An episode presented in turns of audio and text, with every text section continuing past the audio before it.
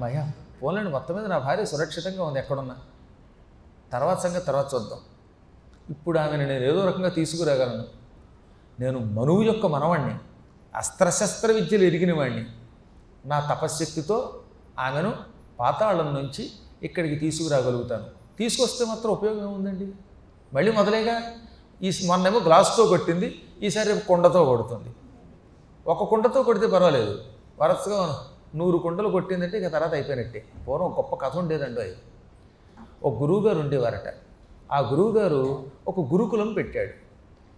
ఆ గురువుగారి దురదృష్టం ఏంటంటే పరమ గయ్యాళి అయినటువంటి బాగా గయ్యాళి అని భార్య వచ్చింది.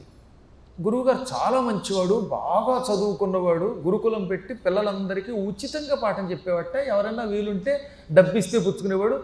ఆయనంతటా మాత్రం ఆయన ఎవరిని అడిగేవాడు కాదు. ఓవర్ డొనేషన్స్ పుచ్చుకునే రెసిడెన్షియల్ కాలేజీ కాదు అది. తనంత తాను ఎవడన్నా దక్షిణిస్తే పుచ్చుకునేవాడు. ఆయన అదృష్టం వల్ల రాజులు ఎంతో డొనేషన్స్ ఇచ్చారు సంపదలు ఇచ్చారు. గురుకులం బాగా సాగుతోంది.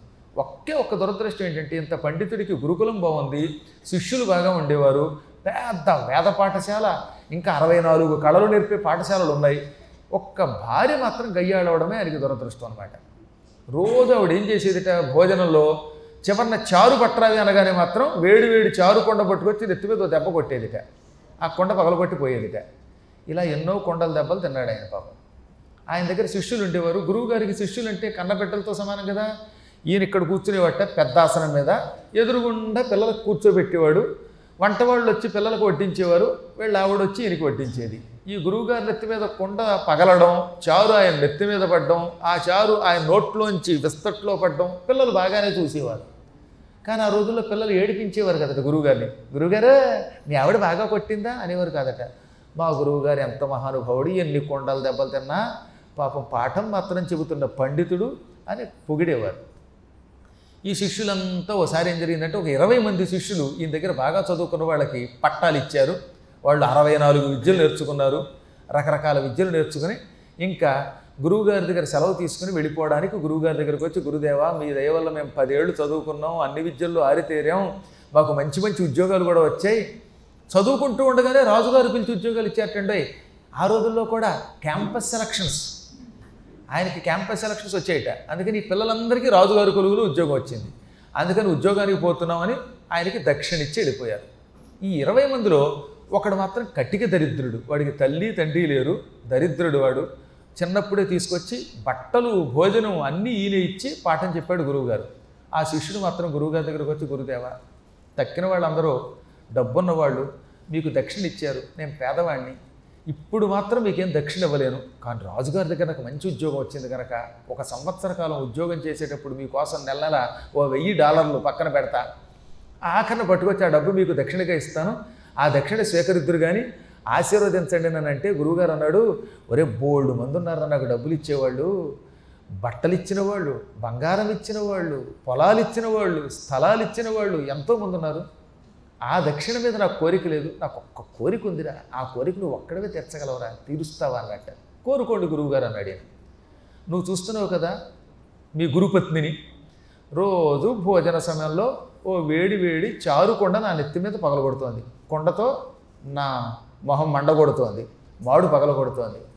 అప్పటి నుంచి నాకు చాలా కాలం నుంచి లోపల ఒక కసి పెరిగిపోయింది. ఆ కసి ఈ రోజున నీ రూపంలో తీర్చుకోవాలనుకుంటున్నాను.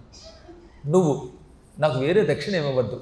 ఒక అందమైన అమ్మాయినో ఒక మంచి అమ్మాయినో చూసి పెళ్ళి చేసుకో. కానీ ఆ అమ్మాయిని రోజు నువ్వు తిట్టాలి తిడుతుంటే ఆవిడ పడాలి. నేను ఇంతకాలం నా పెళ్ళాన్ని తిట్లు తెగ తిన్నాను నా శిష్యుడు తన పెళ్ళాన్ని తిడుతూ ఉంటే చూడాలి అని నాకు లోపల కోరికగా ఉంది చాలా కాలంగా. ఆ కోరిక తీర్చు. ఇదే నాకు దక్షిణ. నువ్వేం చేస్తావో తెలియదు. ఓ పిల్లని పెళ్ళి చేసుకో. నువ్వు ఆ పిల్లని రోజు తిట్టు. తిడుతూ ఉంటే ఆవిడ పడాలి. ఎప్పుడైనా నీ కోపం వచ్చి చారుకొండతో పెళ్ళాన్ని కొట్టినా ఆవిడ నీ మొహమ్మండాన్ని తిట్టకూడదు. ఆవిడ పడాలి. అలాంటి పెళ్ళి చేసుకుని ఆ కోడల్ని నాకు చూపించరా బాబు. నువ్వు నా కొడుకు లాంటి వాడివి కనుక నీ పెళ్ళ నా కోడలు కనుక నేను చూడాలనుకుంటున్నాను. ఇది నాకు దక్షిణ. ఇస్తావా అన్నట్ట. దానికేం గురువుగారు? ఈ లోకంలో బోల్డ్ మంది ఉంటారు. కానీ కట్నం పుచ్చుకోకుండా కనుక నేను పెళ్ళి చేసుకుంటే నా చేత చివాట్లు తినేటటువంటి పెళ్ళం నాకు దొరుకుతుంది. నా పెళ్ళాన్ని తెగ చివాట్లు పెట్టేటప్పుడు మిమ్మల్ని పిలుస్తాను. మీరు కళ్ళార వచ్చి చూడండి. అవసరమైతే మీరు కూడా నాలుగు చివాట్లు పెట్టండి. అట్లు మీకు చివాట్లు దానికి అలాగేనండి అన్నట్ట. ఒరే అలా అంటే కదరోయ్ నేను అప్ప ఇప్పటికే ముసలాండి అయిపోయాను ఏడాదిలో పెళ్ళి చేసుకోవాలన్నట్ట. అలాగే గురువుగారు అన్నాడు వీడు వెళ్ళిపోయాడు ఇక ఇక్కడి నుంచి గురువుగారు నా శిష్యుడు ఎప్పుడు పెళ్ళి చేసుకుంటాడో ఆ పెళ్ళాన్ని అతడు ఎప్పుడు చివాట్లు పెడతాడో ఆ సంఘటన నేను కళ్ళారా ఎప్పుడు తోస్తానా అని పాపం రాత్రిపూట కలలు కంటూ ఉండేవాట. ఈ కళలు ఒకనాడు ఎక్కువైపోయి నిద్దట్లోనే వాళ్ళ ఆవిడ్ని కొట్టినట్టు కల వచ్చింది దీనికి దాంతో కంగారులో వాళ్ళ ఆవిడ్ని తండాడు తనగానే ఆవిడ ఒక్క తను తన్నింది. దాంతో మెలకు వచ్చి ఇది కళ అనుకున్నాడు పాపం ఆయన. అంటే ఆయన లోపల ఎంత బాధపడుతున్నాడో పాపం. అంటాం కానీ ఇందులో ఎంతమంది ఉన్నారో పైకి బట్టలు బయట పట్టలేదు కానీ ఇంటి గుట్టి చెప్పేలాగా తెలియాలి. సరే పాపం మొత్తం మీద ఈలోపు గురువుగారు శిష్యుడు ఉద్యోగంలో చేరాక శిష్య నా గురుదక్షిణ ఏం చేసావు అని వారానికి ఉత్తరం రాయడం మొదలెట్టాట. ఈ శిష్యుడేమో గురువుగారేమో వారానికి ఉత్తరం రాస్తాడు పెళ్ళి చేసుకోవాలట. పెళ్ళి చేసుకోవడం కష్టం కాదు. చివాట్లు తినే అమ్మాయిని. నేను ఎంత తిట్టినా సహించే అమ్మాయిని పెళ్ళి చేసుకోవాలి. అలాంటి అమ్మాయి ఎక్కడ దొరుకుతుందని అనుకుని పాపం ఓ పెళ్ళిళ్ళ పేరయ్యని పట్టుకున్నాడు. పెళ్ళిళ్ళ పేరయ్య గారు పెళ్ళిళ్ళ పేరయ్య గారు నాకు ఇలాంటి సంబంధం కావాలని కానీ ఆ మాత్రం దొరకరా అని ఈయన కుర్రాన్ని రకరకాల సంబంధాలకి తీసుకెళ్ళాడు. అమ్మాయిని చూడగానే ఈయన నీతో ఏకాంతంగా మాట్లాడాలనే వాట. మాట్లాడండి అనేది అమ్మాయి. ఇదో పెళ్ళైన దగ్గర నుంచి రోజు నిన్ను తిడతాను. అప్పుడప్పుడు కొడతాను. పడతావా? పెళ్ళి చేసుకుంటావా? నాకు బోల్డ్ జీతం సుమ అంటే నీ మొహం చివాట్లు పెడితే తిడితే కొడితే పడతావా? పెడితే తింటాను తప్ప. పొరపాటు కూడా నువ్వు ఈ నీ సంబంధం నాకు వద్దని అమ్మాయి మొహం మీద చెప్పేసేది. అసలు అయినా పెళ్ళి సంబంధానికి నేను తిడతాను కొడతాను అంటే ఎవడన్నా ఒప్పుకుంటేటండి వీడు అమాయకుడు కనుక మరీ బొత్తిగా మీలాంటి అమాయకుడు కనుక అందరి దగ్గరికి వెళ్ళి నిజం చెప్పేసేవాడు ధర్మపరుడు కనుక దాంతో ఈయనకి సంబంధం కుదరడంలా వెళ్ళిన చోటలో వీడు పిచ్చాడురా అని కొందరు నవ్వారు. పైగా వీడి విషయం ప్రపంచం అంతా తెలిసిపోయిందండో ఫలానా గురుకులంలో చదువుకున్నటువంటి ఒక శిష్యుడు ఉన్నాడు వాడు పెళ్ళి చూపులకు వస్తే చాలా ప్రమాదం. పెళ్ళాన్ని కొడతా తిడతానంటాడు అలాంటి వాడికి చూస్తూ చూస్తూ పిల్లనిస్తామా? వాడు వస్తే మొహం మీద తలుపేసి గంటేయండి అని కూడా అందరూ చెప్పుకోవడం మొదలెట్టారు. వీడి కీర్తి బాగా వాట్సాప్లో వ్యాపించింది. దాంతో వీడికి అసలు పెళ్ళి చూపుల్లోనే ప్రవేశం లేకుండా పోయింది. పిల్లని ఇవ్వట్లేదు ఎవరు? ఈ గురువు గారేమో రెండు రోజులకు ఒకసారి రైడ్ మొదలెట్టాడు. ఒరే శిష్య సంవత్సరం దాటిపోతుంది. వాట్ అబౌట్ మై దక్షిణ? అన్నట్ట. ఈ దక్షిణ కోసం వీడు ప్రదక్షిణ చేసి చేసి వీడు అలిసిపోయాడు. చివరికి వీడు ఒక రోజున రోజు ఈ పాటలు పడలేకపోతున్నామని రాజుగారి దగ్గరికి వెళ్ళి మహారాజా ఒక నెలలాడు నాకు సెలవు ఇవ్వండి అన్నట్ట. ఉద్యోగంలో జాయిన్ అయ్యి ఏడాది అవ్వలేదు వన్ మంత్ లీవ్ ఏమిటి? లాంగ్ లీవ్ అంటే పెళ్ళి చేసుకోవాలండి మా గురువు గారికి ఒక దక్షిణ ఇవ్వాలనుకున్నానండి అని జరిగింది చెప్పగానే ఆయన నవ్వుకుని సరే ఇచ్చేశాను. నీకు పెళ్ళి అయ్యేదాకా నువ్వు ఇష్టోదరుడు తిరిగి పెళ్ళి అయ్యాక వచ్చి కొలువులో చేరన్నట్ట అమ్మాయి అనుకున్నాడు వీడు. ఆ రోజుల్లో రాజులు అంత మంచివాడు బొత్తిగా ఇప్పటి సాఫ్ట్వేర్ ఇంజనీర్లు కాదు. అందుకని నెల్లాళ్ళు లావ్ లీవ్ ఇవ్వగానే ఈ లీవ్ పుచ్చుకుని వీడు బయలుదేరాడు. మొత్తం మీద తిరగ్గా తిరగ్గా ఒక ఇంట్లో ఒక అమ్మాయి దొరికింది. ఆ అమ్మాయి ఇందాక చెప్పానే విప్రుడి భార్య. అలాంటి ఆవిడ దొరికింది. కొంచెం పళ్ళు పొట్ట ఉన్న ఆవిడ. ఎవరైనా పర్వాలేదు. చివాట్లు తింటే చాలనుకుంటాడుగా వీడు.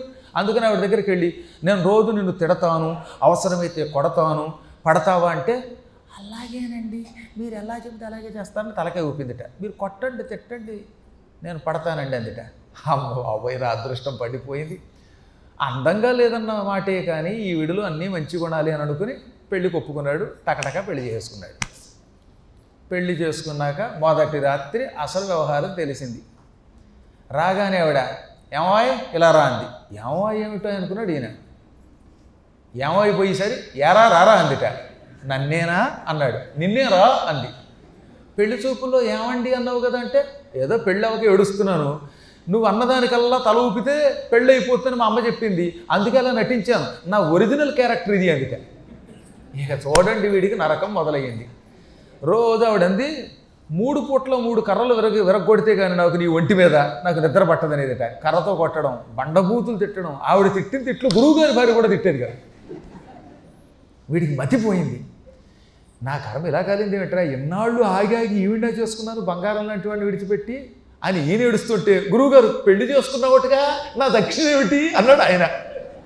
ఇక ఈయన బుర్ర పట్టుకుని ఒక మూడు రోజులు భార్యకి లాంగ్ లీవ్ పెట్టి పాదాలు ఒత్తి అన్నం వండి పెట్టి బట్టలు ఉతికి పెట్టి జడవేసి పెట్టి ఇలా సేవ చేసి కాకా పట్టాడు చివరికి.